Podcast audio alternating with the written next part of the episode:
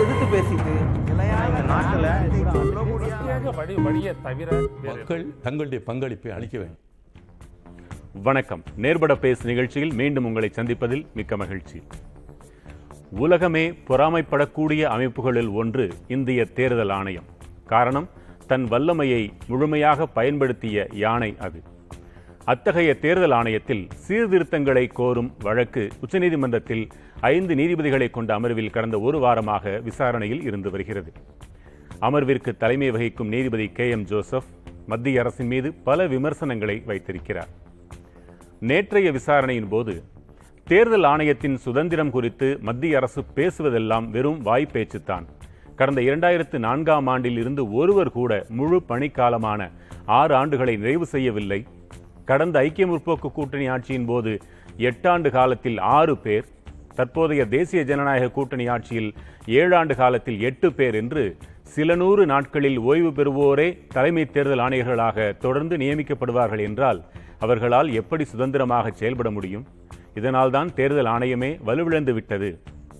தொண்ணூறிலிருந்து தொன்னூற்று ஆறு வரை தலைமை தேர்தல் ஆணையராக இருந்து பல்வேறு சீர்திருத்தங்களை மேற்கொண்ட டி. என். சேஷன் போன்றோரே இன்றைய தேவை என்றெல்லாம் கூறியிருக்கிறார் நீதிபதி கே. எம். ஜோசப். இன்றைய விசாரணையின் போது இரண்டு நாட்களுக்கு முன்பு தேர்தல் ஆணையராக நியமிக்கப்பட்ட கோயலை தேர்ந்தெடுத்ததற்கான நியமன நடைமுறைகளை ஒப்படையுங்கள் என்று நீதிபதிகள் கூறியிருக்கின்றனர். இவையெல்லாம் சொல்லும் செய்தி ஒன்றுதான். தேர்தல் ஆணையர் சுதந்திரமாக செயல்பட நீடித்த பணிக்காலம் தேவை என்பது. உச்சநீதிமன்றத்தின் இந்த கருத்தின் அடிப்படையில் ஆளுங்கட்சிகள் தேர்தல் ஆணையத்தின் சுதந்திரத்தில் தலையிடுகின்றனவா என்ற கேள்வியை முதன்மையாக கொண்டு இன்றைய விவாதம் அமைகிறது.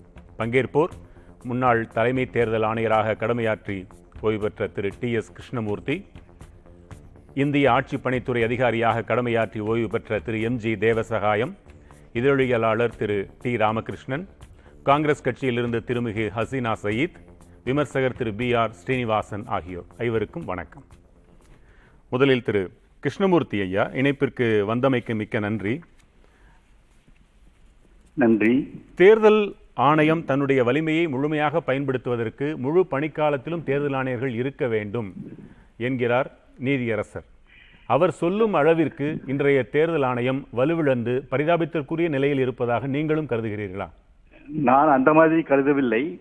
ஆனால் தலைமை தேர்தல் ஆணையருக்கு மு- ஒரு குறைந்தபட்சம் ஒரு வருடமாக இருந்தால் அவர் நன்றாக செயல்பட உதவியாக இருக்கும் மாற்றங்கள் கொண்டு வருவதற்கு அவருக்கு சௌரியமாக இருக்கும்.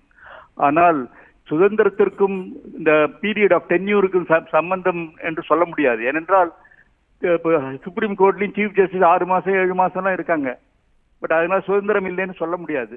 அது தனிப்பட்ட மனிதர் நன்றாக அவர் வேலை செய்தால் சுதந்திரமாக இருக்கலாம். மூணு மாதம் இருந்தாலும் கூட சுதந்திரமாக இருக்கலாம்.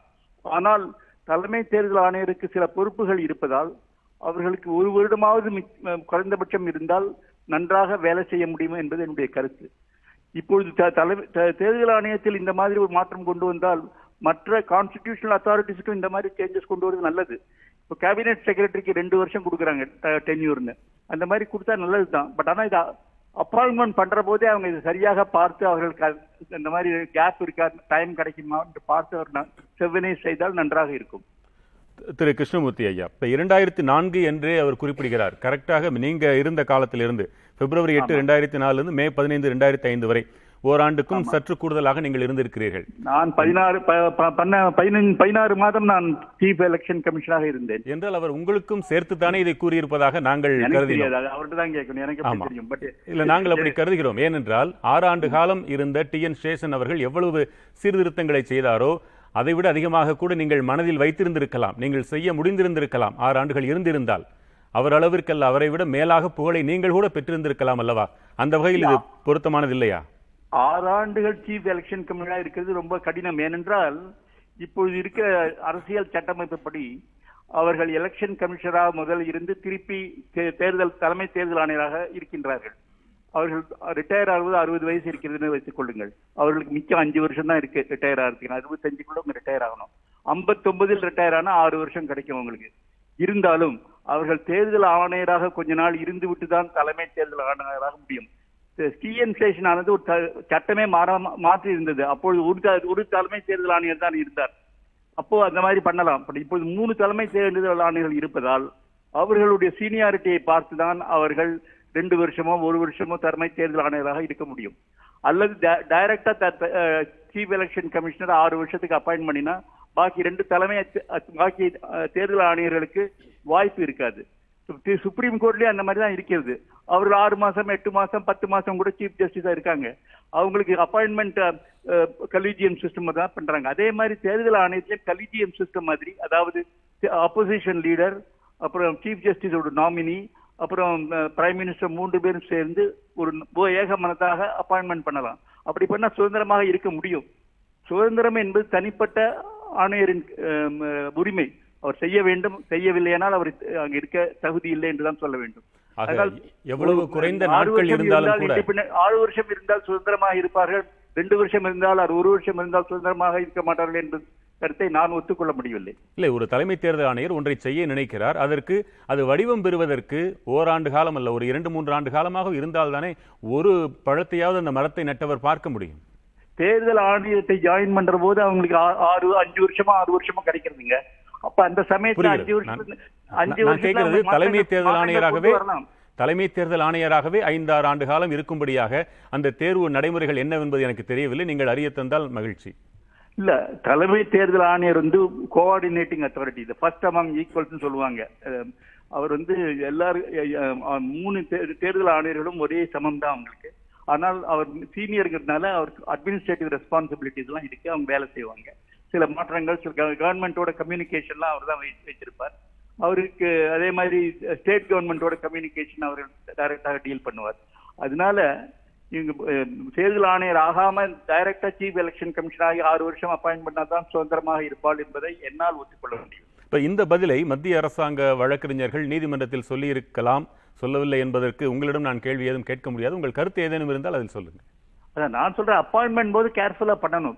முதல்ல மூணு பேர் கொண்ட leader of the opposition chief ஜஸ்டிஸோட nominee prime minister சேர்த்து அப்பாயின்மெண்ட் சீஃப் விஜிலன்ஸ் கமிஷன் பண்ற மாதிரி பண்ணணும்.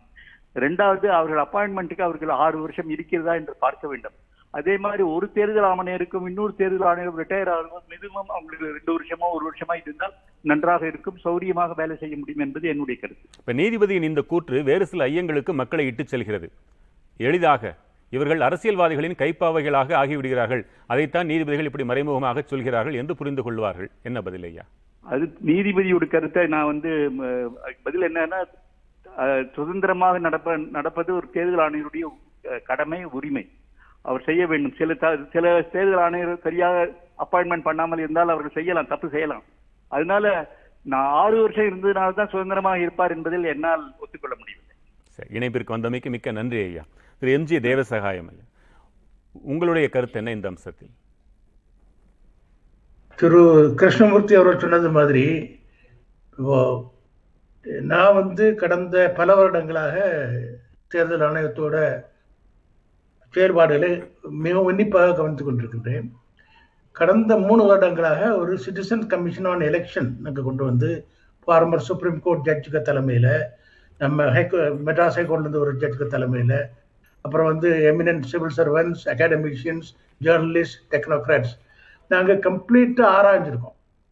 சும்மா வேலண்டால சொல்கிறது இல்லை கம்ப்ளீட்டாக எல்லா செவன் ஆக்டிவிட்டீஸை ஆராய்ந்து அதில் கன்க்ளூஷன் கொண்டு வந்திருக்கோம். ரெண்டாயிரத்தி இருபத்தி ஒன்றில் ரிப்போர்ட் வெளியே வந்தது.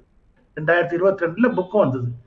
அதுல கிளியரா ப்ரூஃப் என்ன பண்ணிருக்கேன்னா தேர்தல் ஆணையம் சுதந்திரமாக செயல்படவில்லை. நாங்க வந்து two thousand nineteen parliament election எடுத்து அப்புறம் அசெம்பிளி எலெக்ஷன்ல கொண்டு வந்தோம் பீகார் அப்புறம் அதுக்கப்புறம் வந்து வெஸ்ட் பெங்கால் அசெம்பிளி எலெக்ஷன் நான் செ- சுதந்திரமா செயல்படாததுக்கு காரணம் சுப்ரீம் கோர்ட்ல சொல்றது அது சரியான காரணம் அல்ல. கிருஷ்ணமூர்த்தி அவர்கள் சொன்னது மாதிரி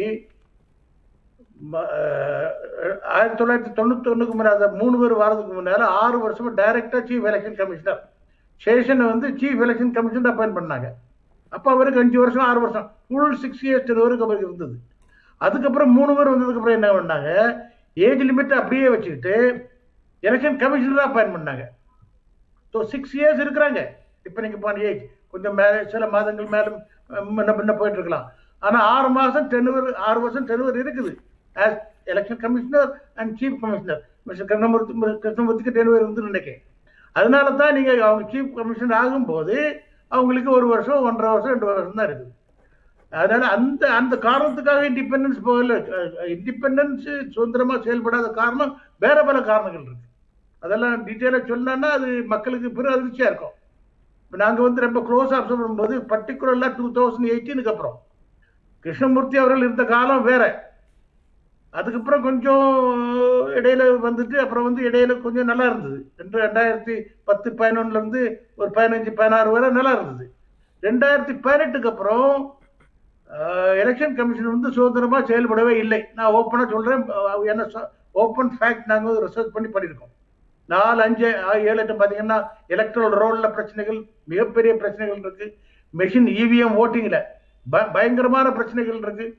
மணிப்பவர் எலக்ட்ரல் பாண்ட் மணி பவர்ல பணம் இதுல இது பிரச்சனைகள் இருக்கு கிரிமினல் பவர்ல பிரச்சனைகள் இருக்கு மாடல் கோட் ஆஃப் கான்டாக்ட்ல பிரச்சனைகள் இருக்கு. அப்புறம் வந்து இது இந்த மீடியா மீடியா கண்ட்ரோல்ல பிரச்சனைகள் இருக்கு. அப்படி பார்க்கும்போது நீங்க பாத்தீங்கன்னா இன்னைக்கு வந்து தேர்தல் வந்து ஒரு கம்ப்ளீட்டா அன்பேலன்ஸ்ட் ஒரு லெவல் பிளேயிங் ஃபீல்டே கிடையாது. நீ எந்த கட்சி அரசியல் கட்சி பதவியில் இருக்குதோ அவங்களும் சாதகமாக தான் இருக்கிறாங்க. ரெண்டாவது வந்து சில நான் எல்லாரையும் சொல்ல மாட்டேன். பல சீஃப் எலெக்ஷன் கமிஷனர் ரொம்ப அருமையாக பணிபுரிஞ்சிருக்காங்க. கிருஷ்ணமூர்த்தி நான் கிருஷ்ணமூர்த்தி அவர்கள் சீஃப் கமிஷனர் இருக்கும்போது தான் நான் எலெக்ஷன் கமிஷனோட கான்டாக்ட் ஆரம்பிச்சது. அப்போ இருந்தே நான் எலெக்ஷன் கமிஷனில் இன்ட்ராக்ட் பண்ணிட்டு இருக்கேன் அதுக்கப்புறம் நான் பல சீஃப் எலெக்ஷன் கமிஷன்ஸை பார்த்துருக்கேன். ஒரு சிலர் வந்து மிகவும் மோசமான முறையில் அப்பாயின் பண்ண பண்ணப்பட்டாங்க. அப்படி பண்ணப்பட்டவங்க ஒரு தர ஒரு தரப்பாக செயல்படுறாங்க. அதுக்கு ப்ரூஃப் ஆயிருக்கு அதனால இருக்கும்போது இன்னைக்குள்ள சுச்சுவேஷன்ல எலெக்ஷன் கமிஷன் பெரிய ஃபேமஸா இருந்தது தான் பெரிய ஆன மாதிரி இருந்தது தான் ரொம்ப ரெப்யூட்டடா இருந்தது தான் என்வி ஆஃப் த வேர்ல்டா இருந்தது தான் ஆனா இன்னைக்குள்ள இன்னை ஒரு ஆர்டிக்குள் ஆர்டிக்குள் கூட இருக்கேன் இன்னைக்கு இது- படிக்க தயவு செய்து.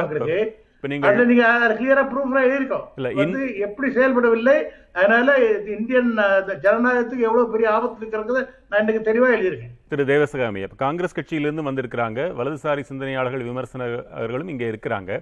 எந்த ஆட்சி காலத்தில் என்பதையாவது நீங்கள் குறிப்பிட்டு சொல்ல இயலுமா?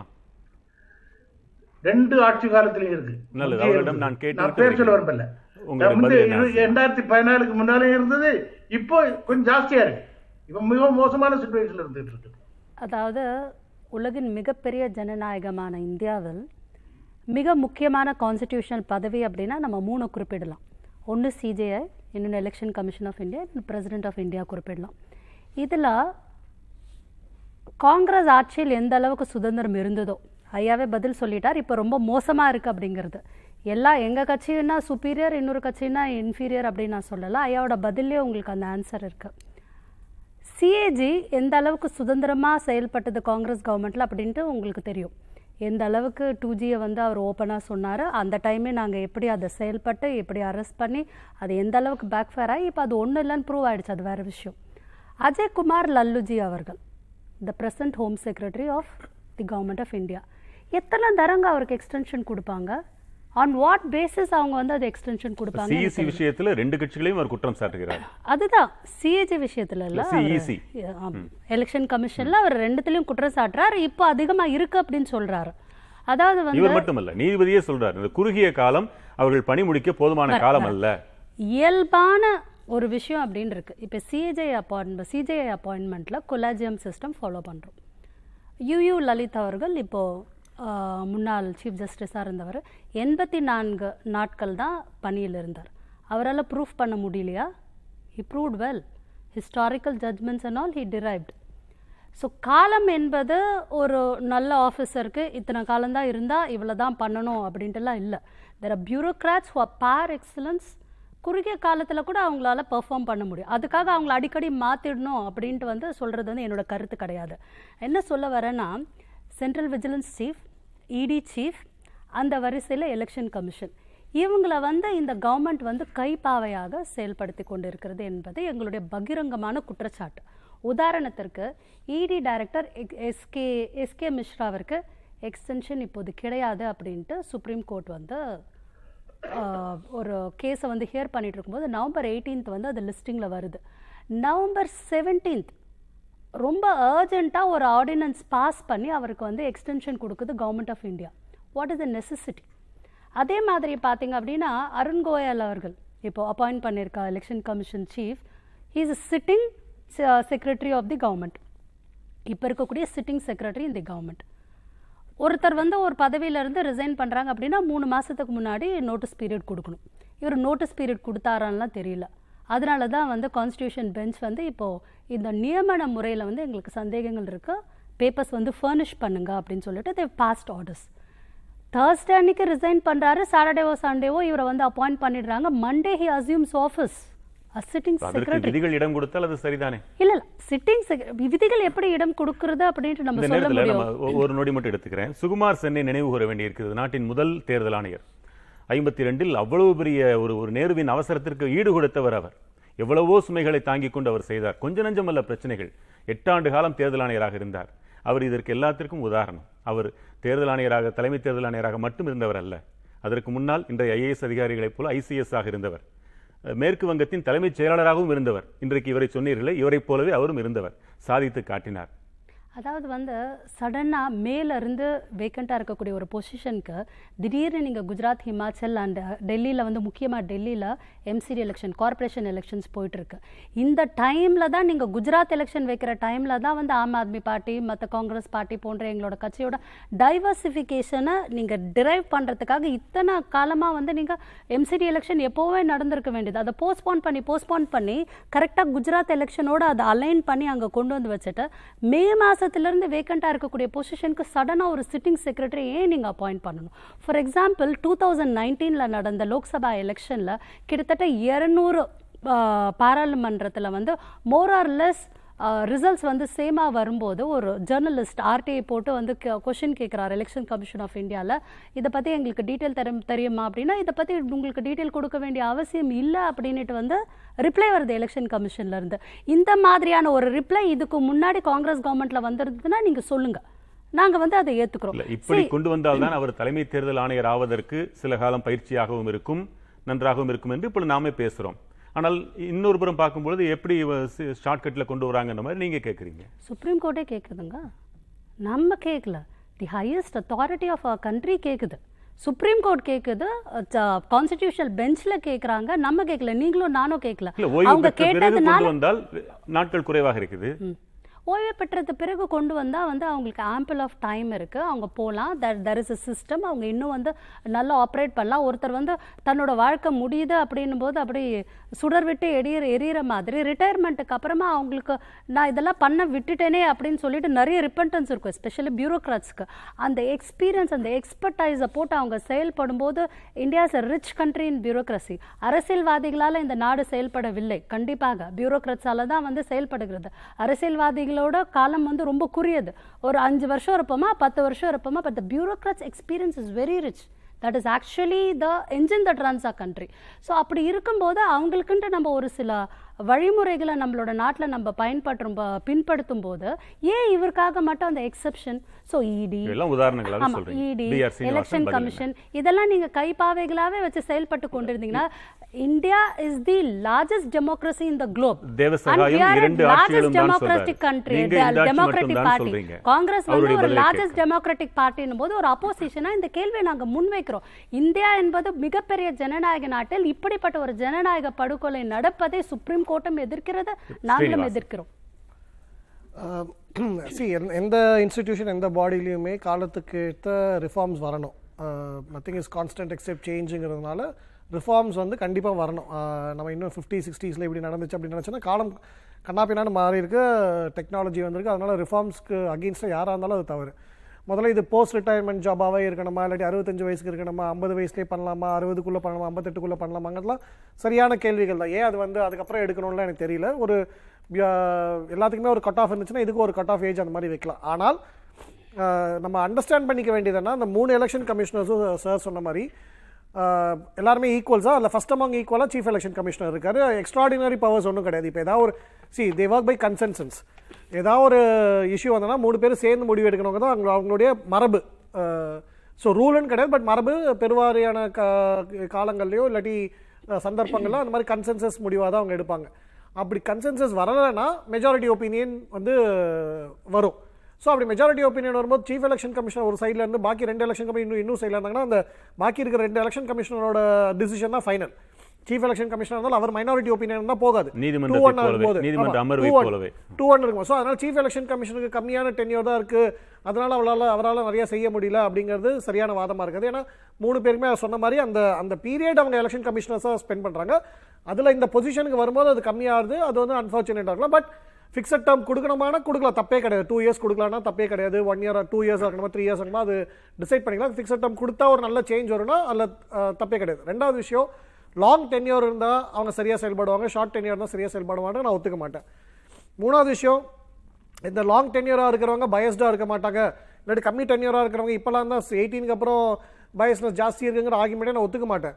டிஎன் சேஷன் அவர்களை பற்றி நம்ம அவ்வளோ நல்ல விஷயங்கள் சொல்கிறோம் அவர் நைன்டீன் நைன்டி நைனில் அத்வானிக்கு எதிராக அப்போசிஷன் கேண்டிடேட்டாக நிறுத்தப்பட்டார். காமன் அப்போசிஷன் கேண்டிடேட்டாக எலெக்ஷன் கமிஷனராக சீஃப் எலெக்ஷன் கமிஷனர் அவ்வளோ வருஷம் சர்வ் பண்ணிட்டு இமீடியட்லி ஒரு மூணு வருஷத்தில் ரெண்டு மூணு வருஷத்தில் அப்போசிஷன் பார்ட்டிஸ் எல்லாம் சேர்ந்து ஒரு காமன் அப்போசிஷன் கேண்டிடேட் அத்வானிக்கு அகேன்ஸ்ட் காந்தி நகரில் நிறுத்தினாங்க. அப்போ என்ன அது?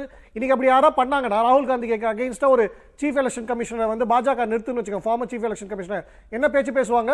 அன்றைக்கி நம்ம டிஎன் சேஷன் அவர்களோட பயஸ்னஸை பற்றி கேள்வி கேட்டோமா? அப்போ அது ஓப்பனாக சொல்லி அவர் அத்வானி வந்து செகண்ட் மோஸ்ட் டாலஸ்ட் லீடர் அவருக்கு அகைன்ஸ்ட் அப்போசிஷன் கேண்டிடேட் நிற்கும் ஏன் யாருமே கேள்வி கேட்கல? அவரோட பயஸ்னஸ் நம்ம கேள்வி கேட்கல. அடுத்தது Constitution இருங்க இருங்க நான். முடிச்சிடறேன். அடுத்தது அது அவ்வளவுதான். எல்லாமே கான்ஸ்டியூஷன் பெர்மிட்ஸ் தான். அப்ப நீங்க சொன்ன எல்லா பாயிண்ட்ஸுமே கான்ஸ்டியூஷன் The பெர்மிட்ஸ் ஆர்டினன்ஸ் கொடுக்கிறதுக்கோ. ஒன் டே டூ டே முன்னாடி எல்லாமே கொஸ்டின் பண்ணலாங்க. எல்லாமே கொஸ்டின் பண்ணலாம். அப்ப யாரும் கொஸ்டின் பண்ணல. சோ நான் முடிச்சிடுறேன். எம்எஸ் கில் அவர்கள் சீஃப் எலெக்ஷன் கமிஷனர் இருந்துட்டு முடிச்சிட்டு எம்பி ஆகி There was a big mistake by, by, by session. Right. Sir one second sir one second sir MS கில்லோட example என்ன? யூபிஏ கவர்மெண்ட்டில் மினிஸ்டராக இருக்கார். அப்போ அவரோட பயஸ்னஸ் அவர் சீஃப் எலெக்ஷன் கமிஷனர் வந்தாலும் எலெக்ஷன் கமிஷனர் வந்தாலும் என்ன லட்சணத்தில் எலெக்ஷன் கண்டக்ட் பண்ணிப்பா கேட்போமா? கேட்டிருக்கோமா? இது மாதிரி யாராக இப்போ இருக்காங்களா? மினிஸ்டராக இருக்காங்க கவர்மெண்ட்டில் நவீன் சாவ்லா அடுத்தது. நவீன் சாவ்லாவோட பயஸ்னஸ் அவருக்கு மேலே அவருடைய chief election commissioner Gopalaswami Iyengar அவரை வந்து பதவி விலகணும்னு லெட்டர்ஸ் எழுதினார். அவர் எலெக்ஷன் கமிஷனராக இருக்கும்பொழுது ரெண்டாயிரத்தி ஒம்போதில். நவீன் சாவ்லா மேலே பயஸ்னஸ் அவரோட சீஃப் எலெக்ஷன் கமிஷனர் குற்றச்சாட்டை வச்சார். நவீன் சாவ்லா யாரோட க்ளோஸ் காங்கிரஸ் பார்ட்டியில் யாரோட க்ளோஸ்னு எல்லாருக்குமே தெரியும். அப்போ வந்து நவி கோபாலசாமி ஐயங்கார் ஒரு சைட்லையும் எஸ்ஏ குரேஷியும் நவீன் சாவ்லா ஒரு சைடில் டூ ஒன் ஒப்பீனியன் வரும்னு எல்லாருக்குமே தெரியும். ஸோ இதெல்லாம் கடந்து தான் வந்திருக்கும். ஏதோ டுவெண்ட்டி எயிட்டீன் நைன்டீனுக்கு அப்புறம் தான் பிரச்சனை இருக்கு. இதுக்கு முன்னாடி இதை விட மோசமா இருந்தது. காங்கிரஸ் பார்ட்டியில் ஓப்பனாக நிற்கிறாங்க இதுவாவது ஓப்பன். அகேன்ஸ்ட் ஆப்போசிஷன் கேண்டிடேட் நின்றுருக்காங்க இல்ல அதே எலெக்ஷன் நீங்க கமிஷனர் அதை சொன்னீங்கன்னா இப்ப தேர்தல் ஆணையம் அது ஒரு பக்கம். நீதிமன்றத்துறையில ரஞ்சன் கோகாய் சதாசிவம். அதுதான் நான் சொல்றேன். நீங்கள் இப்போ சேஞ்ச் பண்ணுங்க எல்லாருக்கும் சேஞ்ச் கொண்டு வந்தாங்க. நீங்கள் ஒரு சைடில் மட்டுமே பார்க்காதீங்க. இந்த எதுக்கு இந்த ரெட்டை டபுள் ஸ்டாண்டர்ட்ஸே வைக்கிறீங்க? ஏன் ஹிப்போக்ரஸி இருக்குது ஏன் பா- ரெண்டாயிரத்தி பதினெட்டு பத்தொன்பதுக்கு அப்புறம் தான் இந்த சேஞ்செலாம் சொல்ல சதாசிவம் அவர்கள் இப்போ எந்த சீஃப் ஃபார்மர் சீஃப் ஜஸ்டிஸும் கவர்னர் பதவி ஏற்றுக்கக்கூடாது இங்கே சட்டம் இருக்கா? அப்போ நீங்கள் யாரை கவர்னர் ஆக்குறீங்க? அரசியல்வாதியான தப்பு? ஒரு ஃபார்மர்ஸ் ஐபிஎஸ் ஆஃபீஸரோ ஐஏஎஸ் ஆஃபீஸரான தப்பு? எலெக்ஷன் கமிஷனர்ஸாக இருந்தவங்க தப்பு? ஜட்ஜாக இருந்தவங்க வந்து கவர்னர் ஆனது தப்புனா அப்புறம் யார் தான் ஆக முடியும்? ஸோ இந்த கேள்விகள்லாம் இருக்குல்ல. அப்போ சுப்ரீம் கோர்ட் சொல்லுது நான் சுப்ரீம் கோர்ட்ல இந்த விஷயத்துல சுப்ரீம் கோர்ட் நீதிபதி ஓபனா இருக்கா? இல்ல கே எம் ஜோசப் இதுல சட்டப்படி நீங்கள் தவறுன்னு ஒண்ணு சொல்லலையே. அவ்வளவுதான். அப்ப சுப்ரீம் கோர்ட் முதல்ல ரிஃபார்ம் உங்களை சட்டப்படி சரியான்னு கேட்கல. நான் கேக்குறது சுப்ரீம் கோர்ட் முதல்ல ரிஃபார்ம் ஓபனா இருந்திருக்கா? ஏன் காலேஜியம் சிஸ்டம் சரியான தேர்வு முறைதானா? ஏன் அவர்கள் ஓபனாவே இல்ல ரிஃபார்ம்ஸ்க்கு ஆமா நியாயம் தான் பேர் வந்து கேள்வி கேக்குறாங்களா ரிசர்வேஷன்ஸ் வந்து ஏன் ஜட்ஜஸ்க்கு அப்ளை ஆகலன்னு? ஏன் வந்து அங்க ஃபிக்ஸட் டென்யூர் இல்ல? அங்க சீனியாரிட்டி வருதுல பத்து மாசம் தான் சிஜே பொசிஷன் ஆயிட்டு போகணும். நாலு மாசம் தான் எனக்கு சிஜே பொசிஷன் வந்துட்டு போகணும் இருக்குல்ல? அப்ப அவர்கள் முதல்ல அங்க வந்து சேரிட்டி பிகின்ஸ் அட் ஹோம் சொல்ற மாதிரி அவர்களுடைய இன்ஸ்டிடியூஷன் அதை கொண்டு வரலாம்ல? ஏன் யாருமே கொண்டு வர மாட்டேங்கிறேன் என்னுடைய கேள்வி பியூரோக்ரசி என்பது கம்ப்ளீட்லி ஹண்ட்ரட் பர்சன்ட் யாருக்குமே இந்த பயஸ் இருக்கக்கூடாது யாருக்குமே எந்த இதுவுமே இருக்கக்கூடாது. இன்னைக்கு பேசலாம் சரி இத்தனை வருஷமா பியூரோக்ரசியில பாலிடிக்ஸை கொண்டு போனவங்க யாரு? கண்டினியூஸா ஆட்சி பண்ணவங்க யாரு. அவங்களுடைய இதெல்லாம் எப்படி அப்ப டிஎன் சேஷன் அவர்களே யாருக்கு பயசா கேட்கல. டிஎன் சேஷன் அவர்கள் கேள்வி யார் கண்டிப்பா வந்து சுயமோட்டோவா? எடுத்து- இல்ல. சுயமோட்டோவா மேடம், எடுத்து நான் Court பண்ணல, மேடம். நான். பண்ணல, நான் ஒண்ணும் பண்ணல. ஒரு பெரிய ஒண்ணும் interfere பண்ணல. நான் interfere பண்ணல. அதான் கேட்க- சுப்ரீம் கோர்ட் முதல்ல தன்னுடைய வீடை சுத்தப்படுத்தட்டும் அவங்க ஃபிக்ஸட் டம் கொண்டு வரட்டும் அவங்களுடைய பயஸ்னஸ் பத்தி கேள்வி கேட்கலாம் சீஃப் எலெக்ஷன் கமிஷன் இதுக்கு முன்னாடி இருந்தவங்க காங்கிரஸ் கட்சி கூட Article என்ன மாதிரி உறவுல 124 இருந்திருக்காங்க and election Article commissioners 217 permits collagium system. அதுல சரியான முறையாது. இவங்க சரியான முறையாது. இவங்க சரியான பா- முறையாது. parliamentல amendment சரி. pa- pass CAG பண்ணட்டும். கேள்வி கேட்க- CAG பத்தி இவங்களுக்கு பேசுறீங்க. CAG ல யார் சேர்ந்து. எடுக்கிறாங்க? இவங்களுக்கு- இருங்க, CAG ல யார் சேர்ந்து எடுக்கிறாங்க? opposition leader-ஓட இது ஓ- இருக்குல்ல ஓட்டு. அப்ப அந்த அப்படி இருந்தும் CAG ய question பண்றீங்கல்ல? இதுல அடிப்படை- பண்ண முடிவு பண்ணிட்டா எல்லாத்தையும் question பண்ணலாம். நான் சொல்றது, இவர்கள் ஏதோ 2014, 17, 18 முன்னாடி அப்படியே சுத்தமா இருந்துச்சு ஓப்பனா இருந்தாங்க பயஸ்னஸ் ஓப்பனா அவர்களுடைய சார்பு நிலை இருந்துச்சு. மீண்டும். மினிஸ்டர் பதவி ராமகிருஷ்ணன். அப்போசிஷன் கேண்டிடேட்டா நின்னு இருக்காங்க ராமகிருஷ்ணன், உங்களிடம் கேட்கிறேன். என்ன அர்த்தம்? அவர் சொன்னதைப் போல தலைமை தேர்தல் ஆணையர் நியமனத்தை நாம் கேள்வி எழுப்பினோம் என்றால் மத்திய அரசை நீதிபதிகள் நியமனம் செய்யும் கொலோஜியம் அமைப்பையும் கொலீஜியம் அமைப்பையும் நாம் செய்யலாமே. உதாரணத்திற்கு இரண்டாயிரத்தி நான்கிலிருந்து இந்த அம்சத்தில் கே எம் ஜோசப் சொன்னார். அதே இரண்டாயிரத்தி நான்கிலிருந்து என்று எடுத்துக்கொண்டால் தலைமை நீதிபதிகளின் எண்ணிக்கை பதினெட்டு இங்கே தலைமை தேர்தல் ஆணையர்களின் எண்ணிக்கை பதிமூன்று அவ்வளவுதான். கேஜி பாலகிருஷ்ணன் ஒருவர் தான் மூன்று ஆண்டுகளை கடந்தவர். மீதி அத்தனை பேரும் பத்து பேர் இரண்டு ஆண்டுகளுக்கு குறைவானவர்கள். ஆறு பேர் ஓராண்டுக்குள்ளானவர்கள். இப்படி இருக்கும் பொழுது கேள்வி கேட்பதென்றால் கொலிஜியம் அமைப்பையும் நாம் கேள்வி கேட்கலாமே. அந்த இடத்தில் இருந்து கொண்டு ஒரு நீதிபதி இப்படி கேட்டிருப்பது சரிதானா? உங்கள் பார்வை என்ன? இல்ல இப்போ அந்த கேஸ் இருக்கு அதனால அந்த ஒரு ஜட்ஜ் வந்து சில அப்சர்வேஷன்ஸ் பண்ணியிருக்காரு. அது சரியா அப்படிங்கிறது பாயிண்ட் ஏன்னா அந்த கேஸ் இருக்கு கேஸை ஹியர் பண்றாங்க. அவங்க சில கருத்துக்களை சொல்றாங்க. அந்த கருத்து உங்களுக்கு உடன்பாடா உடன்பாடு இல்லையா? அது பார்த்துக்கலாம். அது வந்து நடைமுறையில சாத்தியமா சாத்தியம் இல்லை. அதாவது அவர் சொல்வது சரியா தவறா அப்படிங்கிற போறதுக்கு பதிலாக நடைமுறையில இது பாசிபிளா பாசிபிளா அவர் மிஸ்டர் கிருஷ்ணமூர்த்தி முதல்ல சொன்னா போல உங்களுக்கு வந்து அந்த ஆறு வருஷம் இல்லாட்டா அறுபத்தஞ்சு வயசு அப்படி இப்படின்னு இருக்கு. மேபி சட்டத்தில் கொஞ்சம் சில மாற்றங்களை செய்யலாம். ஏன்னா உங்களுக்கு வந்து அது இப்போ நீங்க தொண்ணூத்தொன்னுல இந்த சட்டம் வருது. ஓகே தொண்ணூத்தொன்னுல வரும்பொழுது அவங்க என்ன சொல்றாங்க? Chief election commissioner or an election commissioner shall hold office for term of six years or until they attains the age of அறுபத்தஞ்சு வயசு வர வரைக்கும் இப்போ இதுல வந்து நீங்க பாத்தீங்கன்னா எம்எஸ் கில் தொண்ணூத்தி மூணு அக்டோபர்ல வராரு. தொண்ணூத்தி மூணு அக்டோபர்ல எலெக்ஷன் கமிஷனர் வராரு. தொண்ணூத்தி தொண்ணூத்தாறு டிசம்பர்ல அவர் சிஇசி ஆறாரு. ரெண்டாயிரத்தி ஒண்ணு ஜூன் வரைக்கும் இருக்காரு. 30. கிட்டத்தட்ட எட்டு வருஷங்கள் ஆயிடுது சோ இப்ப லா எப்படி அவங்க இன்டர்பிரட் பண்ணாங்கங்கிறதுல எனக்கு அது அதே மாதிரி லிண்டோ ஓகே அவர் கிட்டத்தட்ட ஏழு வருஷம் இருக்காரு. சோ இந்த மாதிரி நான் சில இன்ஸ்டன்சஸ் சொல்லலாம். சோ அதனால நீங்க வந்து ஆறு வருடங்கள் நீங்க வைத்துக் கொள்ள வேண்டும் அப்படிங்கிறது வந்து எலெக்ஷன் கமிஷன்ல ஆறு வருஷம் வச்சுக்கணும் அப்படின்னு வச்சுக்கலாம். அதுல வந்து ஏன்னா அதுல வந்து இப்போ கொஞ்சம் அந்த ஒரு ஆம்பிகுட்டி இருக்கிறதாகத்தான் நான் கருதுறேன். ஸோ அது மூணாவது நீங்க வந்து இப்போ வந்து ஆறு வருஷம் அறுபத்தஞ்சு வயசுன்னா அவர் சொன்ன மாதிரி ஐம்பத்தெட்டு வயசுலயோ ஐம்பத்தொன்பது வயசுலயோ ஒருத்தர் வரணும். ஓகே. வந்துட்டு தென் நீங்க அது மாதிரி கொண்டு வரணும். இது ஒரு ஒரு விதம். இல்லாட்டா நீங்க வந்து இண்டிபெண்டன்ஸ் தான் இப்போ வந்து இப்போ வந்து இந்த அறுபத்தஞ்சு வருஷம் இருக்கு ஆறு வருஷம் இருக்கணுமா? ஆறு வருஷம் இருந்தா தான் ஒருத்தர் இண்டிபெண்டா இருப்பாரு? அதெல்லாம் ஒரு கேள்விகள். ஓகே. அதை நம்ம பேசிட்டே போகலாம். பட் நான் என்ன சொல்றேன் சில வேற சில மாற்றங்கள் செய்யலாம். நீங்க வந்து இப்போ வந்து ரெவென்யூ சர்வீஸ் வச்சிருக்கீங்க அட்மினிஸ்ட்ரேட்டிவ் சர்வீஸ் வச்சிருக்கீங்க போலீஸ் சர்வீஸ் வச்சிருக்கீங்க. ஸோ நீங்க ஈவன் ஒரு எலெக்ஷன் சர்வீஸ் ஒன்று உருவாக்கலாம். ஓகே அப்போ அவங்க ஒரு இண்டிபெண்ட் செட் ஆஃப் பீப்புளா வருவாங்க. அவங்கள நீங்க சீஃப் எலக்ட்ரல் ஆஃபீஸராகவோ அது மாதிரியாகவோ அது கூட நீங்க போட்டுக்கலாம். இப்போ வந்து ஐஏஎஸ்ல இருந்து போடுறாங்க. அதுல என்ன ஆகுதுன்னா வந்து அவங்க நிர்வாக ரீதியில இப்போ வந்து சம்பளம் ஒரு பார்த்தீங்கன்னா அவங்க வந்து ஸ்டேட் கவர்மெண்ட் இதில் இருக்காங்க. ஆனால் அவங்களுடைய செயல்பாடுகள்லாம் வந்து எலெக்ஷன் கமிஷன் தான் வந்து அவங்கள வந்து கட்டுப்பாடு செய்யுது. இது நடுவில் சம்டைம்ஸ் சில கான்ஃப்ளிக்ட் வருது சில டிஃப்ரென்சஸ் வருது. ஸோ நீங்கள் என்ன பண்ணலாம்? நீங்கள் ஒரு permanent cadre eh, of officers ஒரு அவங்க நிரந்தரமாகவே எலெக்ஷன் கமிஷன் இது அந்த மாதிரி ஒண்ணு திரு. ராமகிருஷ்ணன் அப்படி ஒரு சர்வீஸ புதிதாக உருவாக்கணுமா என்ன நான் கேட்பது இல்ல commissions இதுல. நிர்வாக திறமைதான் காரணம் என்றால். ஐஏஎஸ் படித்தவர்களுக்கு மட்டும்தான் நிர்வாக திறமை இருக்கும்னு பொருளா ஒரு ஒரு நீங்க அட்லீஸ்ட் ரீஜனல் கமிஷனர்ஸாக நீங்க சில பேர் அப்பாயிண்ட் பண்ணி அதிலிருந்து நீங்க சிஇசி ஆர் இசிக்கு போடுவீங்க அப்படி அந்த மாதிரி வைக்கலாம் அதாவது இப்போ நீங்க வந்து இந்த மாதிரி நம்ம அந்த மாதிரி சில மாற்றங்களை சில சீர்திருத்தங்களை நம்ம செய்யறதுக்கு இந்த கேஸை வைத்துக்கொண்டு நம்ம பயன்படுத்திக்கலாம். திரு எம்ஜி தேவசகாயம் உங்களிடம் கேட்கிறேன். தி வயர்ல உங்களுடைய ஆர்டிகிள் இன்னைக்கு படித்தோம். அதில் குறிப்பிடுறீங்க ஜூலை டூ டூ தௌசண்ட் நைன்டீனில் நீங்கள் நீங்கள் இருக்கீங்களான்னு இருக்கீங்கன்னு நினைக்கிறேன்.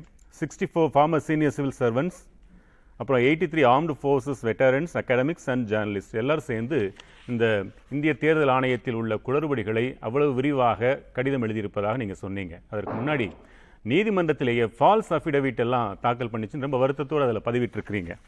இப்போ இவ்வளவு மோசமான ஒரு குறிப்பாக அதில் நீங்கள் சொன்ன இந்த விவிபேட் அண்ட் இவிஎம் அந்த ஒரு பிரச்சனைக்குரிய சம்பவம் ந- நடந்தால் வாக்கு எண்ணிக்கையில் குளறுபடி இருந்தால் விவிபேட் தான் எடுத்துக்கணுங்கிற ரூலை கூட மீறுது தேர்தல் ஆணையம் அப்படின்னு சொல்கிறீங்க ஒரு அடிப்படை விஷயத்தில் கூட இவ்வளவு தாழ்ந்து போய்விட்டதாக நீங்கள் அதில் ரொம்ப வருத்தப்படுறீங்க. இப்படிப்பட்ட நிலையிலிருந்து மீட்பதற்காக நீதிபதி இதையெல்லாம் சொல்லியிருக்கிறாரோ நாங்கள் நினைக்கிறோம். ஆனால் நீங்கள் என்ன சொல்கிறீங்க ஒருத்தருடைய டென்யூர் வந்து இதை தீர்மானிக்காதுன்னு சொல்லியிருக்கீங்க. அப்போ வேறு எது தீர்மானிக்கும்? தீர்வு என்னன்னு உங்களுடைய கருத்து என்ன? இந்த ரிப்போர்ட் வந்து இந்த சுப்ரீம் கோர்ட்டில் கடந்த சில நாட்களாக டீட்டெயிலாக டிஸ்கஸ் பண்ணுறாங்க எங்கள் கமிஷன் ரிப்போர்ட் தான் பேஸாக இருக்கு. இந்த கேஸை போட்டவங்கலாம் அஃபிடாவிட் ஃபைல் பண்ணியிருக்காங்க.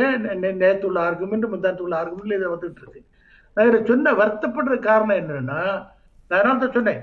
முந்திய பிள்ளைகள் இருந்திருக்கு. மோசமான எலெக்ஷன் கமிஷன் இருந்திருக்காங்க. ஆனா கடந்த சில வருடங்களாக இது மிகவும் மோசமா போயிட்டு இருக்கு சொல்ல காரணம் என்ன? ஒரு ஒரு ஒரு ஒரு எனக்கு எக்ஸ்பீரியன்ஸே சொல்லிடுறேன். முதல்ல நான் எலெக்ஷன் கமிஷன்ல கம்யூனிகேஷன் பண்ண ஆரம்பிச்சது கிருஷ்ணமூர்த்தி சார் இருக்கும்போது டூ தௌசண்ட் ஃபோரில் ஒரு அவருக்கு எனக்கு இவிஎம்ல அப்போவே எனக்கு டவுட் உண்டு. பெரிய சந்தேகங்களை வச்சு ஒரு லெட்டர் அனுப்புகிறேன் ரெண்டு வாரத்துக்குள்ள ப்ராம்ப்டாக அவரே கையெழுத்து போட்டு எனக்கு பதில் அனுப்புறாரு. ஒரு மூணு பேஜ் லெட்டர் அனுப்புகிறாரு அதில் டீட்டெயிலாக எக்ஸ்பிளைன் பண்ணார் இவிஎம் ஏன் கொண்டு வந்தோம் இப்படிலாம் நான் ஐ வாஸ் சாட்டிஸ்ஃபைட் அதுக்கப்புறம் அதை பற்றி கவலைப்படலை. அதுக்கப்புறம் வந்து அதாவது கம் ஒரு ஒரு கம் ஒரு ஒரு கிரீவன்ஸை நீங்கள் கொண்டு போனால் உடனே எலெக்ஷன் கமிஷன்லேருந்து பதில் வரணும் அதுக்கு. அப்புறம் வந்து குரேஷி சீஃப் கமிஷனாக இருக்கும்போது ரெண்டாயிரத்தி பதினொன்றுல எலெக்ஷன் நடந்தது. அசம்பிளி எலெக்ஷன் நடந்தது.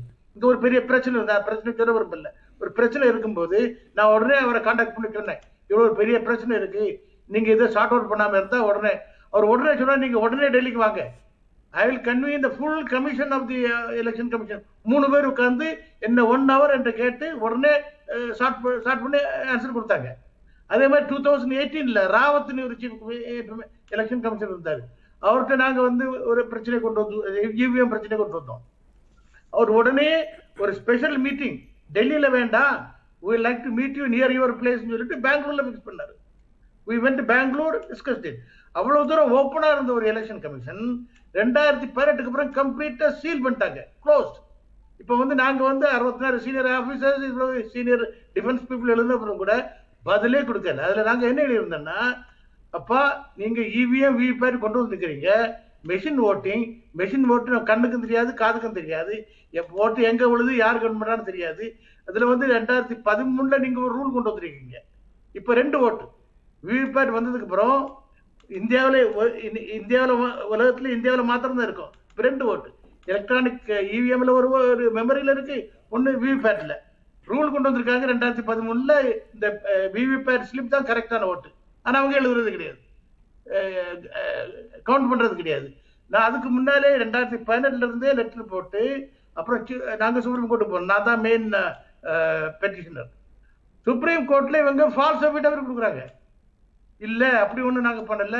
அப்படி அப்படி அப்படி இது இது விவிபேட் நல்லா தான் நடந்துட்டு இருக்கு. இதெல்லாம் தப்பு. விவிபேட்டில் நாங்கள் பண்ணோன்னா ஆறு நாள் ஆகும். எல்லா விஷயம் ஏதாவது ஃபால்ஸ் அஃபிடவிட் ஃபைல் பண்ணுறாங்க இருந்தா கூட கொகோய் சீஃப் ஜஸ்டிஸ் இருக்கும்போது அவர் வந்து ஜட்மெண்ட் கொடுத்துட்டா இந்த எங்களுக்கு டைம் இல்லை. இவன் பற்றி நாங்கள் டிஸ்கஸ் பண்றதுக்கு டைம் இல்லை. We have no time all ரைட்னு election commission மேலே விட்டாரு நான் சொல்ல வர்றது என்னன்னா ரெண்டாயிரத்தி பதினெட்டுக்கு அப்புறம் டிசம்பர் ரெண்டாயிரத்தி பதினெட்டுக்கு அப்புறம் எலெக்ஷன் கமிஷன் கம்ப்ளீட்டாக ஹெர்மெட்டிக்கலி சீல் ஆயிட்டது. அதாவது இவ்வளவு சீனியர் சிவில் சர்வன்ஸ் லெட்டர் எழுதினவரும் கூட பதிலே கிடையாது. இது மாத்திரம் இல்லை. இதுக்கப்புறம் கூட பல லெட்டர் இருக்கும் அதனால தான் சொன்னேன் என்னன்னா ஆனா ஒரே சமயத்துல பிரைம் மினிஸ்டர் ஒரு சின்ன ஸ்டேட்மெண்ட் கொடுத்தாத போதும். எலெக்ஷன் கமிஷன் மேல கீழே சொல்ல ஆரம்பிச்சிடுறாங்க. ரேவடி ரேவடின்ட்டு ஏதோ சொல்றாரு ஃப்ரீ பீஸுங்கிறாரு அது ஒரு இஷ்யூவே கிடையாது. கிருஷ்ணமூர்த்தி சாருக்கு தெரியும். ஒரு வந்து ஒரு பொலிட்டிக்கல் இஷ்யூ ஸ்டேட் கவர்மெண்ட் பாத்துக்கலாம் அதுல ரூல்ஸ் இருக்கு. எலெக்ஷன் கமிஷன் ஆல்ரெடி ரூல் இருக்கு. ஆனா பிரைம் மினிஸ்டர் சொல்லிட்டாருன்னு உடனே மேல மேல கீழே சொல்ல ஆரம்பிச்சிடுறாங்க. ஸோ அதனால மக்களை பற்றியோ மக்களுக்கு ரெப்ரஸன்டேஷன் பற்றியோ எக்ஸ்பர்ட் ஒப்பீனியன் பற்றியோ நாங்க வந்து இவிஎம்ல ஒப்பீனியன் கொடுத்துறது என்னன்னா நான் எனக்கு ஒப்பீனியன் கிடையாது. நான் டெக்னோ டெக்னோக்ராட் கிடையாது. சரி அது ஒரு உதாரணம் நான் வந்து இல்ல நான் கம்ப்ளீட் பண்ணிடுறேன். இதுல வந்து நாங்க இன்டர்நேஷனல் பேனல் கொண்டு வந்தோம். அதாவது இந்த இவிஎம் முதல்ல ஏத்ததே பிஜேபி தான். நான் வந்து ரெண்டாயிரத்தி ஒன்பது எலெக்ஷனுக்கு அப்புறம் அந்த நரசிம்மராவ் இப்ப எம்பியா இருக்காரு. சுப்பிரமணிய சாமி இவங்க எல்லாம் அடிக்கடி என்ன நான் டெல்லி போகும்போது என்ன வந்து மீட் பண்ணுவாங்க. பண்ணி டிஸ்கஸ் பண்ணி அவங்க ரொம்ப சீரியஸா ஒரு பெரிய புக் எழுதியிருக்காரு நரசிம்மராவ். அதுக்கு போர்வர் எழுதியிருக்காரு நம்ம சீனியர் லீடர் அத்வானி.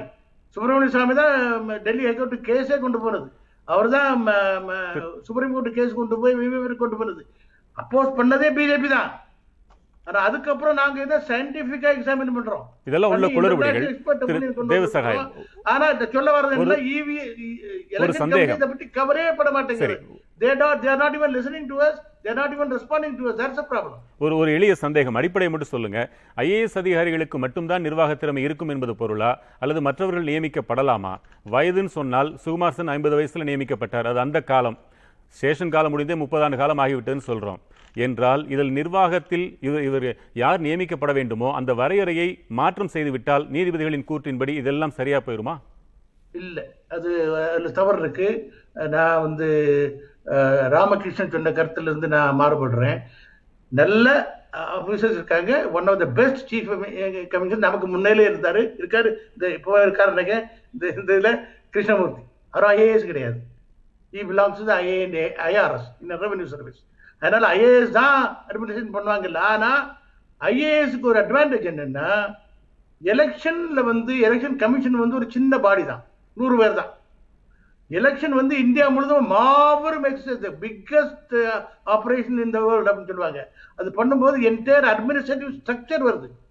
எல்லா சீஃப் செக்ரட்டரி எல்லா டிஜிபி எல்லா ஹோம் செக்ரட்டரி எல்லா டிஸ்ட்ரிக்ட் கலெக்டர்ஸ் எல்லாமே எலெக்ஷன் அனௌன்ஸ் பண்ண உடனே they command the control of the election commission இவ்வளவு மேசிவ் இருக்கும் அதுல அப்படி பண்ணும்போது தான் நீங்க எலெக்ஷனை ஸ்மூத்தா கண்டக்ட் பண்ண முடியும்.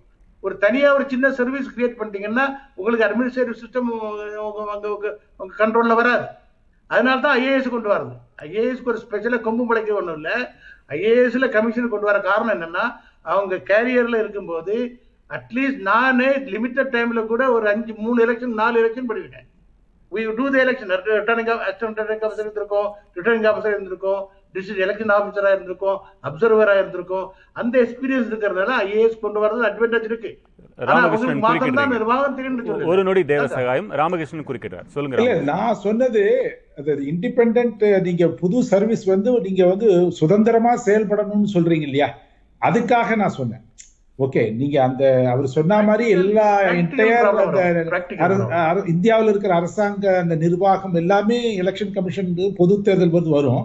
பட் ஆனா நீங்க அந்த எலெக்ஷன் கமிஷனர் சீஃப் எலெக்ஷன் கமிஷனருக்கு யார் அப்பாயிண்ட் பண்றது? அப்படிங்கிறதுல நீங்க இந்த மாதிரி ஒரு ஒரு ஒரு ஐம்பது பேர் ஒரு நாற்பது பேர் எத்தனையோ ஒரு ஒரு ஒரு எவ்ரி இயர் ஒரு ஒரு சர்வீஸ் மாதிரி வச்சுக்கிட்டீங்கன்னா அவங்க இருபத்தஞ்சு வருஷம் கழிச்சோ அதுக்கப்புறம் அதுக்காக சுயேட்சையாக சுதந்திரமாக செயல்படுவதற்காக சொல்லப்பட்ட ஆலோசனை. தேவசகாயம் சீனிவாசன் சொன்னதுல மாறுபட்டீங்களே என்ன விஷயம்? இல்லை அதுக்கு நிறைய டிஸ்அட்வான்டேஜ் வந்து. ஒன்று வந்து இவ்வளோ பெரிய எலெக்ஷன் கண்டக்ட் பண்ணுறது இஸ் எ மேஜர் ஆப்ரேஷன் ஒரு சின்ன தேர்ட்டி ஃபோர்ட்டி கேடர் வந்தீங்கன்னா உங்களுக்கு மென் ஆஃப் சாய்ஸ் சரியாக கிடைக்காது. அதுக்குள்ள ஸ்கோப் சரியாக இருக்காது. ஸோ இந்த சிஸ்டம் சரிதான். ஆனால் ஐஏஎஸ்குள்ளேயே இண்டிபெண்ட்டாக நீங்கள் செலக்ட் பண்ண முடியும். முடியாத ஒன்றும் இல்லை. ஆனால் இவ- இவங்க என்ன பண்ணுறாங்கன்னா அவங்களுக்கு கன்வீனியன்ட் ஆள் பண்ணுறாங்க காங்கிரஸ்லேயும் பண்ணாங்க. ஆனால் அதுக்கு அட்லீஸ்ட் அது ஒரு லிமிட்டோட இருந்தது. இப்போ வந்து அன்லிமிட்டடாக போயிட்டுருக்கு இப்போ இந்த மேடம் சொன்னாங்க இல்லையா கோயலை அப்பாயின் பண்ணுறது இது இது ராங் திங் டு டூ ஒரு நாள் நேற்று ரிசைன் பண்ணுறாரு நெக்ஸ்ட் டே அப்பாயின் பண்ணுறாங்க அதே மாதிரி தான் பாண்டே சீஃப் செக்ரட்டரியாக இருந்தார். நம்ம இவருக்கு சீஃப் யூபியில் சீஃப் செக்ரட்டரியாக இருந்தார். அவர் அப்பாயின் பண்ணாங்க. இப்போ இப்போ வந்து என்னன்னா ஒரு அது மாத்திரம் இல்லை. நான் அப்பாயின் பண்ணுறதை பற்றி கிரிட்டிசைஸ் பண்ணல. எல்லாரும் ஐஏஎஸ் ஆஃபீஸர் நல்ல ஆஃபீஸர்ஸ் தான். ஆனால் ப- ரெண்டாயிரத்தி பதினெட்டுல இருந்து எலெக்ஷன் கமிஷனுக்கு ஆட்டிடியூட் கம்ப்ளீட்டாக மாறி போச்சுது பப்ளிக் மேலே ரெஸ்பெக்டே கிடையாது. கன்சல்டேஷனே கிடையாது. ஆர்டிஐ இன்ஃபர்மேஷன் கேட்டா கொடுக்க மாட்டேங்கிறாங்க. ரெப்ரஸன்டேஷன் கூட்டா கொடுக்க மாட்டேங்கிறாங்க. That is a wrong thing to do that give அதான தப்பான ஒரு ஒப்பீனியன் மக்கள் மத்தியில் வந்துகிட்டு இருக்கு. எலெக்ஷன் கமிஷன் வந்து இண்டிபெண்டா செயல்படவில்லை. அப்போ அவர்கள் தன்னுடைய தங்களுடைய அதிகாரத்தை தவறாக பயன்படுத்துறாங்களா? அல்லது ஆட்சி அதிகா அரசியல் அவங்களுக்கு பின்புலமா இருக்குதுன்னு நீங்க சொல்ல வரீங்களா? ரெண்டுல எது? ஆமா அவங்க என்ன நினைக்கிறாங்க? அவங்க ப்ரொடெக்ஷன் இருக்கு. ரூலிங் பார்ட்டி அவங்க அவங்கள பார்த்துக்கிடுவாங்க. மக்களால் ஒன்றும் பண்ண முடியாது. அப்படிப்பட்ட ஒரு ஃபீலிங் இருக்கு. என்ன ஒரு சின்ன இன்ஃபர்மேஷன் உங்களுக்கு சொல்லிடுறேன். ஆயிரத்தி தொள்ளாயிரத்தி எழுபத்தி ஏழு எமர்ஜென்சிக்கு அப்புறம் நான் அப்பதான் சண்டிகரில் டிஸ்ட்ரிக்ட் கலெக்டராக இருக்கேன். எமர்ஜென்சிலே இருந்தேன் அதுக்கப்புறம் இருந்தேன். இந்திரா காந்தி பிரைம் மினிஸ்டர் ஆனால் அதை மாதிரி ஒரு நேர்மையான எலெக்ஷன் இதுவரை நடந்துகிட்டு இல்லை அப்படியே தூக்கி இந்திரா காந்தி பேக் அண்ட் பேக்கை தூக்கி வெளியே போட்டாங்க. ஸோ காங்கிரஸ் டைம்ல கூட நல்ல எலெக்ஷன் நடந்திருக்கு. நல்ல சீஃப் எலெக்ஷன் கமிஷனர் அப்ப வந்து இவரு சென்னுக்கு அடுத்தவர் லேடி யாரோ இருந்தாங்க? அப்போ election commission I don't remember the name but election கமிஷனுக்கு distinguish record இருக்கு. லாஸ்ட் த்ரீ ஃபோர் இயர்ஸ்ல எலெக்ஷன் கமிஷன் ஆட்டிடியூடே மாறிட்டு அதான் நான் சொல்ல வரேன். ரமாதேவியாக இருக்கக்கூடும். நான் மீண்டும் ஒரு. சுவாமிநாதன் சுவாமிநாதன். ஒரு லேடின்னு சொன்னாங்க. சுவாமிநாதன் இருந்தார். சுவாமிநாதன் அப்ப எழுபத்தேழு எலெக்ஷன் போது Swaminathan T Swaminathan chief election commissioner T Swaminathan. மீண்டும் கேட்கிறேன். பி ஆர் ஸ்ரீனிவாசன் சொன்னதுல ஒரு மிகப்பெரிய பிழை இருக்கிறதுன்னு சொன்னீங்க தேவசகாயம். அது நினைவு இருந்தால் சொல்லுங்க. இல்ல இல்ல பிழைன்னு சொல்லல. அவர் சொன்னது சரின்னு சொன்னேன். ஏன்னா சேஷன் எலெக்ஷன் ஃபேட் பண்ணார் இல்லையா? அது தவறுன்னு சொன்னேன். திரு பி ஆர் ஸ்ரீனிவாசன் இந்த தேர்தல் பத்திரங்கள் தொடர்பாக மத்திய அரசு செஞ்ச சட்ட திருத்தத்தை அந்த இமாச்சல பிரதேசம் குஜராத் போன்ற தேர்தல் நெருங்கும் நிலையில் அது ஒரு துல்லியமான நடத்தை நெறி மீறல் அப்படின்னு எதிர்க்கட்சிகள்லாம் குற்றம் சாட்டியிருக்கின்றனவே. இவ்- இவையெல்லாம் தேர்தல் ஆணையம் சுதந்திரமாக செயல்படாததன் அறிகுறிகள்னு நினைக்க மாட்டாங்களா? அதான் நான் முன்னாடி சொன்ன மாதிரி எலக்டோரல் பாண்ட்ஸ் இருக்கலாம் இல்லாட்டி சார் சொன்ன மாதிரி இந்த ஃப்ரீ பீஸ் விஷயமா இருக்கலாம். எதுவாக இருந்தாலுமே ஒரே சட்டம் தான் எல்லாருக்குமே இருக்குது இப்போ இப்போ குற்றச்சாட்டு என்னென்னா பாஜக பவரில் இருக்கிறதுனால அவர்களுக்கு நிறையா வருது. பணம் வருது. அவர்கள் வந்து எலக்டோரல் பாண்ட்ஸை யூஸ் பண்ணிக்கிறாங்க. இந்த மாதிரி குற்றச்சாட்டு தான் வருதே தவிர இது காங்கிரஸ் ஆட்சியில் இருந்தப்போ அவர்களுக்கு வந்து யார் இருக்காங்களோ இண்டஸ்ட்ரியலிஸ்ட் அவங்களுக்கு பணம் கொடுப்பாங்க சப்போர்ட் பண்ணுவாங்க பிஸ்னஸ்மேன் அவங்களுக்கு சப்போர்ட் பண்ணுவாங்கிற குற்றச்சாட்டு எல்லாமே. அதான் நான் சொல்கிறேன் பிளேட்டன்ட் வயலேஷன் நம்ம நாட்டில் வந்து நடக்குது. இருக்கலாம் தொடரலாம்னு அல்லது தொடரக்கூடாது. அதான் சொல்றேன். ரிஃபார்ம் சொல்றேன். பிளேட்டன் வேலேஷன் நீங்க எலெக்ஷன் எக்ஸ்பென்ஸ் எனக்கு தெரிஞ்சு ஒரு கேண்டிடேட் கவுன்சிலர்ல இருந்து எம்பி வரைக்கும் ஏதாவது ஒரு கேண்டிடேட் அவங்க கொடுக்குற லிமிட்குள்ள ஸ்பெண்ட் பண்றாங்களா? எல்லாருமே லூப் ஹோல்ஸ் கேப்ஸ் தானே ஃபைன் பண்றாங்க. எந்த கேண்டிடேட் எந்த அரசியல் கட்சியில் வந்து சரியாக இருந்திருக்கு? அதுக்கு எத்தனையோ பேர் என்ஜிஓஸோ இல்லாமல் ஃபைட்லாம் பண்ணுறாங்க என்றைக்கு எந்த சேஞ்ச் வந்திருக்கு? நான் எல்லா அரசியல் கட்சிக்கும் தான் சேர்ந்து சொல்கிறேன் எல்லாருமே தான் சீர்திருத்தம் ஆனால் இதை ஒரு கட்சி மட்டும்தான் இதை வந்து எக்ஸ்ப்ளாய்ட் பண்ணுறாங்கங்கிறது சரி பாஜக எத்தனை ரெண்டாயிரத்தி பதினெட்டுக்கு அப்புறம் சார் சொன்னார் ரெண்டாயிரத்தி பதினெட்டுக்கு அப்புறம். எத்தனையோ மாநில தேர்தலில் பாஜக ஆட்சிக்கு வேலை இப்போ பெங்கால் எங்கே ஆட்சிக்கு வந்தாங்க? ஆச- ஆந்த- ஆந்திரால எங்கே வந்தாங்க? ஒரிசாவில் எங்கே வந்தாங்க? தெலுங்கானால எங்கே வந்தாங்க? தமிழ்நாட்டில் எங்கே வந்தாங்க? பஞ்சாப்ல எங்கே வந்தாங்க டெல்லியில் எங்கே வந்தாங்க எத்தனையோ மாநிலத்தில் அவங்க தோக்குற ஸோ இது வந்து இந்த எலெக்ஷன் கமிஷன் இருக்கிறனால தான் இவிஎம் இருக்கிறனால தான் பாஜக ஜெயிக்கிறது இல்லாட்டி எலக்டோரல் பாண்ட்ஸ் இருக்கிறனால தான் பாஜக ஒரு டிஸ்டிங் டிஸ்அட்வான்டேஜ் கொடுக்குறதுங்கிறது சரியான கத்தில் நான் சொல்கிறது அரசியல் நம்மளோட அந்த சிஸ்டம்லேயே லூப்ஸ் அண்ட் கேப் கண்டிப்பாக கண்டிப்பா வச்சிருக்காங்க. அதை ஒன்று வந்து எக்ஸ்ப்ளாய்ட் பண்ணுறது அரசியல்வாதிகள் ரெண்டாவது பியூரோக்ரஸி மூணாவது லாயர்ஸ் இவர்கள் எல்லாமே எக்ஸ்ப்ளாய்ட் பண்ணி அவர்கள் பணம் சம்பாதிக்கிறதுக்கு தான் அது பண்ணுறாங்களே தவிர ஒரு ஒரு நேர்மையான முறையாக ஃபாலோ பண்ணணும்னு யாருக்குமே கிடையாது. இன்னொரு விஷயம் நான் சொல்கிறேன் தமிழ்நாடு எல்லாத்துக்குமே முன்னோடியாக இருந்திருக்கு. திருமங்கலம் ஃபார்ம்ல இந்தியாக்கே முன்னோடியா இருந்திருக்கு தமிழ்நாட்டிலேருந்து. இன்னைக்கு தெலுங்கானால எவ்வளவு ஸ்பெண்ட் பண்றாங்கன்னு நம்ம பார்த்திருக்கோம். பெங்கால் எவ்வளவு ஸ்பெண்ட் பண்ணாங்கன்னு பார்க்குறோம். ஆந்திரால எவ்வளவு பண்றாங்க கர்நாடகா எவ்வளவு பண்றாங்க இங்க ஆரம்பிச்சது யார்? தமிழ்நாடுல திராவிட மாடல் கட்சிகள் இதை பாரதிய. ஜனதா எடுத்துக்கிச்சோ? ஆ? இதை பாரதிய ஜனதா எடுத்து எல்லா. கட்சிகளுமே தான் ஃபாலோ பண்றாங்கன்னு சொல்றேன் நம்ம மாற்றுக்கத்தே கிடையாது ஆனா முன்னாடியே யார் இருந்திருக்காங்க?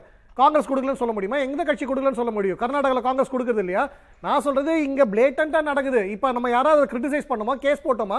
இல்லாட்டி எல்லா கட்சிகளும் ஒரு அண்டர்ஸ்டாண்டிங் வந்துட்டாங்களா? காசு கொடுக்கலாம் எலெக்ஷனுக்கு முன்னாடி சொல்றது சரி. சில சம்பவங்களை வைத்து சில ஐயங்கள் மக்களுக்கு வருது. அப்படிப்பட்ட ஒன்று டி. என். சேஷனுக்கு அடுத்தபடியாக பாராட்டுகளை பெற்றவர் ஜெயம் லிங்டோன்னு சொல்லலாம். நரேந்திர மோடிக்கு எதிராக அவர் மீதான அந்த தேர்தல் குற்றச்சாட்டுகளில் இறுதி வரை உறுதியாக நின்றவர் லிங்டோ.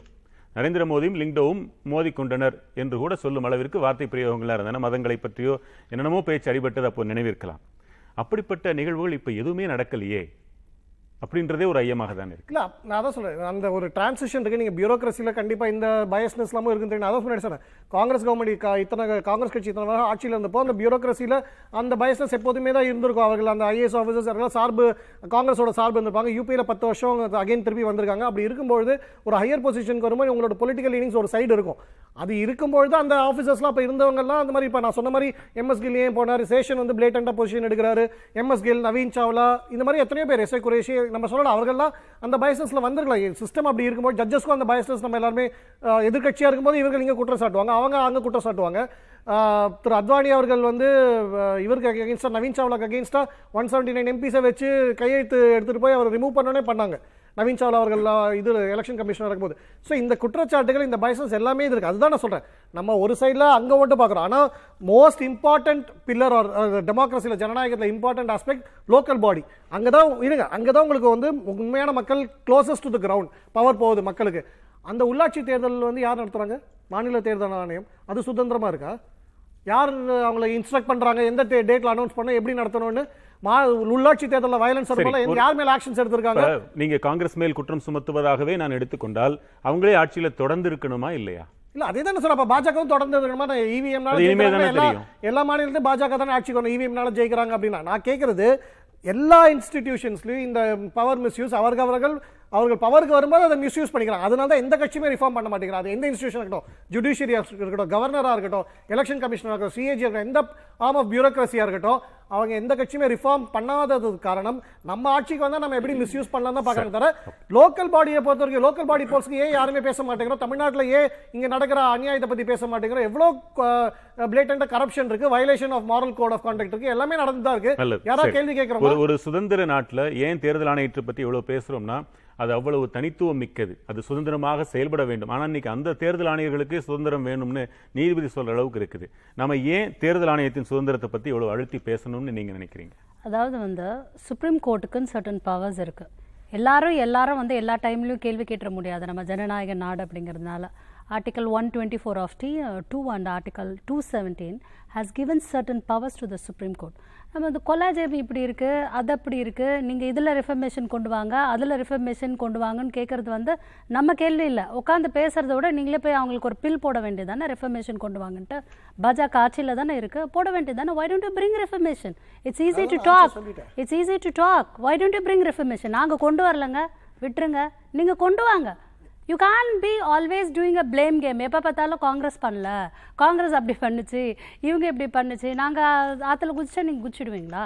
ஸோ நீங்கள் கொண்டு வாங்குங்க ரெஃபர்மேஷன் நாங்கள் ஆட்சியில் இருந்தபோது சுப்ரீம் கோர்ட் எங்களை இதை மாதிரி கேள்வி கேட்கவில்லை. சுப்ரீம் கோர்ட்டில் இருக்கிற ஜட்ஜஸும் வந்து ரொம்ப இன்டலெக்சுவல்ஸ் தான். எல்லாரும் பேப்பர் படிப்பாங்க எல்லாரும் பத்திரிகை படிப்பாங்க எல்லாருக்கும் எல்லா அவேர்னஸும் இருந்திருக்கு. நிறைய கேசஸை ஜட்ஜஸோ பார்ல இருந்தோ வந்து சுயமோட்டோவா போடப்பட்ட கேசஸ்லாம் இருக்கு. அப்பெல்லாம் இந்த அளவுக்கு ஆனதில்லை. இதுக்கு முன்னாடி இருந்த ஜனநாயக நாட்டில் காங்கிரஸ் ஆட்சியில் ஒரு ஜட்ஜு வந்து வெளியில் வந்து கர்நாடகா போன்ற இடத்துல வந்து என்னோட உயிருக்கு வந்து பாதுகாப்பு இல்லை என்று சொல்லவில்லை. இன்று ஜனநாயகம் அந்த அளவுக்கு கேலி கூத்தாகிவிட்டது இப்படி நம்மள நம்மளோட ஜனநாயகத்தை ஓரளவுக்காவது ப்ரொடெக்ட் பண்ணிட்டு இருக்கிறது வந்து சுப்ரீம் கோர்ட் தான். நம்ம அதையும் சேர்த்து கேள்வி கேட்க ஆரம்பிச்சிட்டோம்னா it is it is you know it is against the non demo against the democratic system of a country so supreme கோர்ட்டை கேள்வி கேட்கறத விட்டுட்டு என்ன ரெஃபர்மேஷன் சுப்ரீம் கோர்ட் சொல்லுதோ லெட் இஸ் ஃபாலோ அட் நம்ம ஒரு ஜட்மெண்ட் அவங்க ஒன்றும் ஜட்மெண்ட் சொல்லிடல. நீங்கள் அப்பாயிண்ட் பண்ணது வந்து தப்பு அப்படின்ட்டு ஒன்று ஜட்மெண்ட் ஒன்று சொல்லிடல. கான்ஸ்டிடியூஷன் பெஞ்ச் வந்து பேப்பர்ஸ் கேட்டிருக்கு.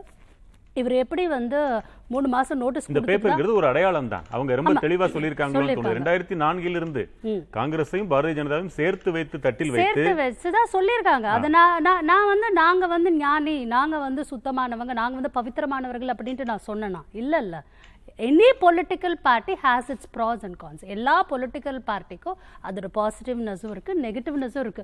நாங்க இருந்தப்ப இந்த அளவுக்கு இல்ல. அடிக்கடி சுப்ரீம் கோர்ட் இன்டர்ஃபியர் ஆகவில்லை.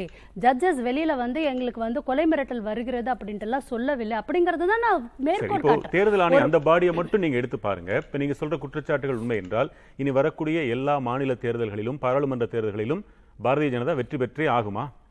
கண்டிப்பாகங்க. இரண்டாயிரத்தி பத்தொம்போதில் அண்டர் ஆர்டிஐ உங்களை மாதிரி ஒரு ஜேர்னலிஸ்ட் கேட்குறாரு இரநூறு தொகுதிகளுக்கு வந்து இந்த மாதிரியான ஒரு ரிசல்ட் வந்திருக்கு.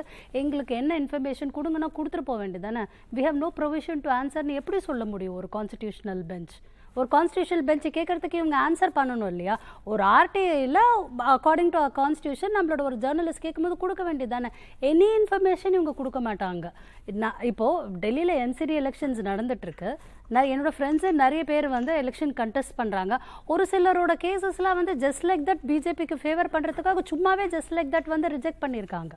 ஓகே ஸோ அவங்கெல்லாம் கோர்ட்டில் போயிட்டு அப்பீல் பண்ணி வரதுக்குள்ளே எலெக்ஷனே முடிஞ்சிடும் ஸோ இப்போ எலெக்ஷன் கமிஷன் வந்து ஒருதலை பட்சமாக செயல்படக்கூடாது அப்படிங்கிறதுக்காக தான் வந்து அந்த நியமனத்தில் ஒரு கிளாரிட்டி இருக்கணும் அப்படின்ட்டு சுப்ரீம் கோர்ட் கேட்டுச்சு அப்படின்னா அது சுப்ரீம் கோர்ட்டோட கொலாஜமே நம்ம வந்து கிரிட்டிசைஸ் பண்ணுறது திரு. ராமகிருஷ்ணன் இந்தியா போன்ற நாடுகளில் தேர்தல் ஆணையம் வலுவோடு இருக்க வேண்டியதன் அவசியம் என்ன?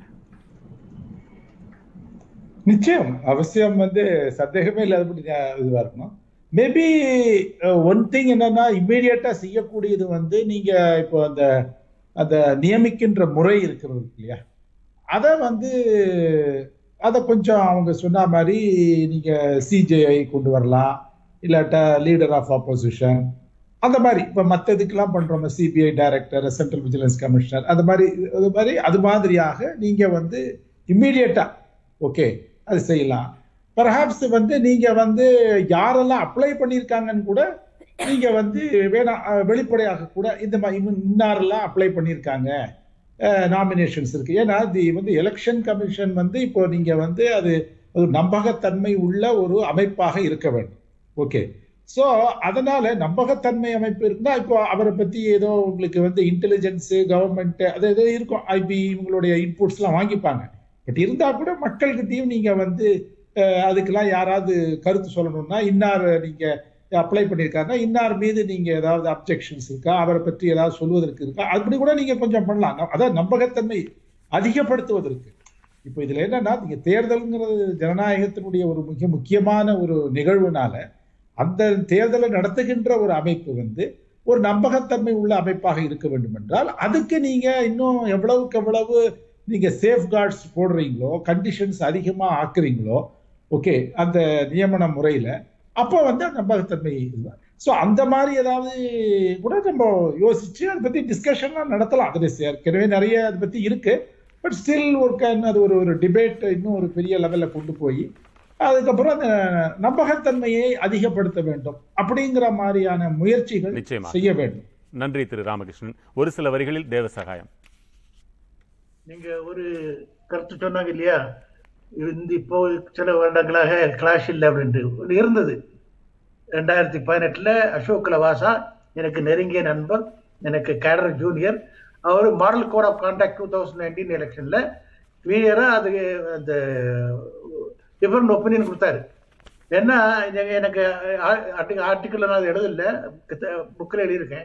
ரொம்ப மோசமான ஒரு ஒரு ஒன் சைடட் பிரைம் மினிஸ்டருக்கு பண்றது எல்லாமே கண் காட்ட மாட்டாங்க. மற்றவங்களை அதுக்கு வந்து இவர் அப்போஸ் பண்ணும்போது அதுக்கப்புறம் அவங்கள குவைட்டா ஏசியன் டெவலப்மெண்ட் பேங்க்ல வைஸ் பிரசிடண்டா மாத்தி அவருக்கு ஒய்ஃபை ரைட் பண்ணி அவருக்கு குழந்தைய ரைட் பண்ணி அவர் மகனை ரைட் பண்ணி மகளை ரைட் பண்ணி அவரை விரட்டி விட்டுறாங்க ஸோ இது முந்தி எங்குமே இந்த இந்தியன் ஹிஸ்டரியில் எப்பவுமே நடக்கல. அவர் இருந்திருந்தா ரெண்டாயிரத்தி இருபத்தொன்னுல அவர் தான் சீஃப் எலெக்ஷன் கமிஷனர் இருந்திருப்பாரு. அது நடந்தது. அதனால நான் அதான் சொல்ல வரேன் ரெண்டாயிரத்தி பதினெட்டுக்கு அப்புறம் வந்து சுச்சுவேஷன் மிகவும் மோசமா இருக்கின்றது. நான் காங்கிரஸோ பிஜேபியும் சொல்லல. ஐஏஎஸ் ஆபீசர்ஸ் இண்டிபெண்டா இருக்க முடியும்.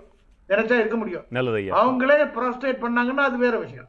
நல்லது. நாட்டின் முதல் தேர்தலிலேயே அறுபது விழுக்காட்டினர் எழுத படிக்க தெரியாதவர்கள் அவர்கள் எல்லாம் தேர்தல் ஆணையத்தை நம்பித்தான் வாக்களித்து இந்த நடைமுறையை இன்று வெற்றிகரமாக கொண்டு செலுத்திக் கொண்டிருக்கிறோம்.